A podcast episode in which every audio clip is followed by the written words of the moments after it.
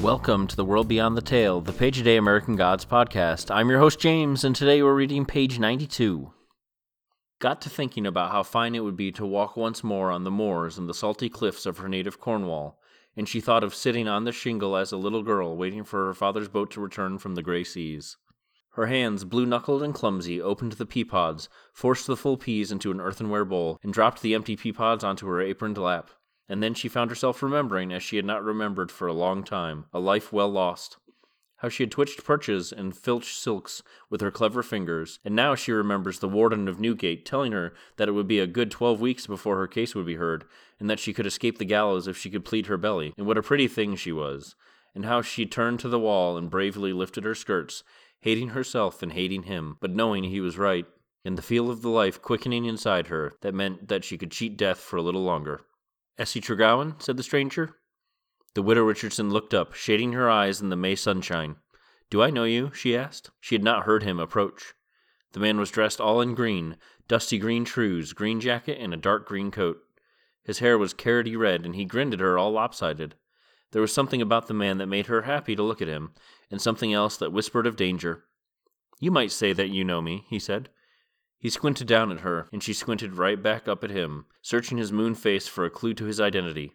He looked as young as one of her own grandchildren, yet he had called her by her old name, and there was a burr in his voice she knew from her childhood, from the rocks and the moors of her home. You're a Cornishman? she asked. That I am, a cousin Jack, said the red haired man. Or rather, that I was, but now I'm here in this new world where nobody puts out ale or milk for an honest fellow or a loaf of bread come harvest time. The old woman steadied the bowl of peas upon her lap. If you're who I think you are, she said, then I've no quarrel with you. In the house, she could hear Phillida grumbling to the housekeeper.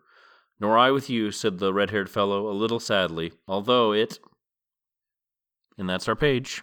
So we get confirmation here for what we may have already expected. Essie did have sex with the warden at Newgate because if she were pregnant, she would be transported instead of sentenced to death. I. I love this page because Essie's humanized very quickly. I think up to this point, and I expressed doubts just a couple pages ago, we get a lot of focus on her criminal life and on her storytelling, but at the same time, it's hard to tell. It's hard to tell where she's genuine, especially with the marriage to John Richardson. It's certainly more convenient for her to be married to him than be than be an indentured servant in a world she doesn't know. Especially after her indentured servitude, she would probably just continue working on the farm possibly under similar terms. So it's definitely more advantageous for her to be married. But at the same time, I don't know. I, I think that the, the the focus has been on a lot of smaller aspects of her as a character, and that we get we get a pretty good we we get her more fully formed. Uh, t- just talking about how she it's definitely something she didn't want to do but she realized that it's better than dying. So getting this look inside her thoughts definitely humanizes her and and form fleshes her out a bit. Other pages and passages i feel like they're more about her but this is the one where we get a little bit of her own perspective to the story.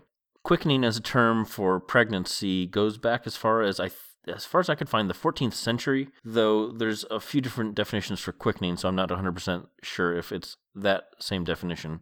Few medical sites gave me reason to believe that a pregnant woman first time would not be likely to feel a baby beginning to kick and move until perhaps the 18th week, but a woman who's been pregnant before would start to feel these sensations around week 15.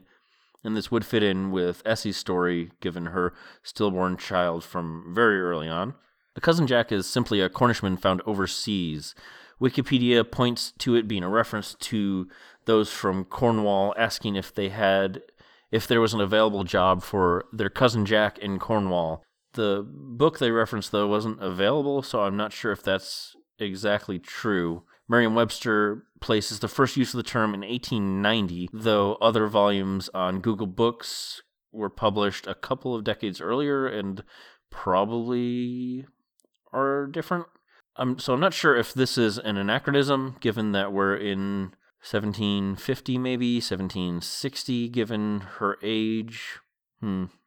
Let me look at the book because now I'm now I'm doubting my own memory because it's 1720 when her story begins. Does it give a reference to how old she is? Da, da, da, Uh, no, it doesn't, I guess. Hmm.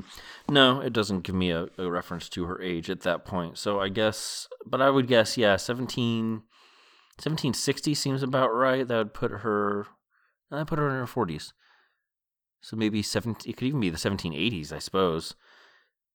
Anyhow, it could be a historical anachronism, or it could be that it was a term that was more commonly used just among Cornishmen. I didn't actually look up to see when, when Cornish English specific people started coming to America, although I would think they would be have been here quite some time. The book will suggest on the next page that Essie is one of the first. I guess we can talk about that more tomorrow as it's a short page and I don't want to take too much time away from there. And just to note that the Pisky is described very much how I would personally imagine a leprechaun, and I couldn't find an exact reference to why he would be dressed all in green with the red hair. There's there's some connection to leprechauns and other similar fairy type creatures from the British Isles, but I couldn't find a direct reference, so I guess it's just going to bother me forever now. You can get in touch with the show at theworldbeyondthetale at gmail.com or on Twitter at worldbeyondpod. Thank you to Julian Granganage for his version of St. James Infirmary Blues, which we use as our theme song. And thank you for listening. I'll be back tomorrow with another page, and remember, only the gods are real.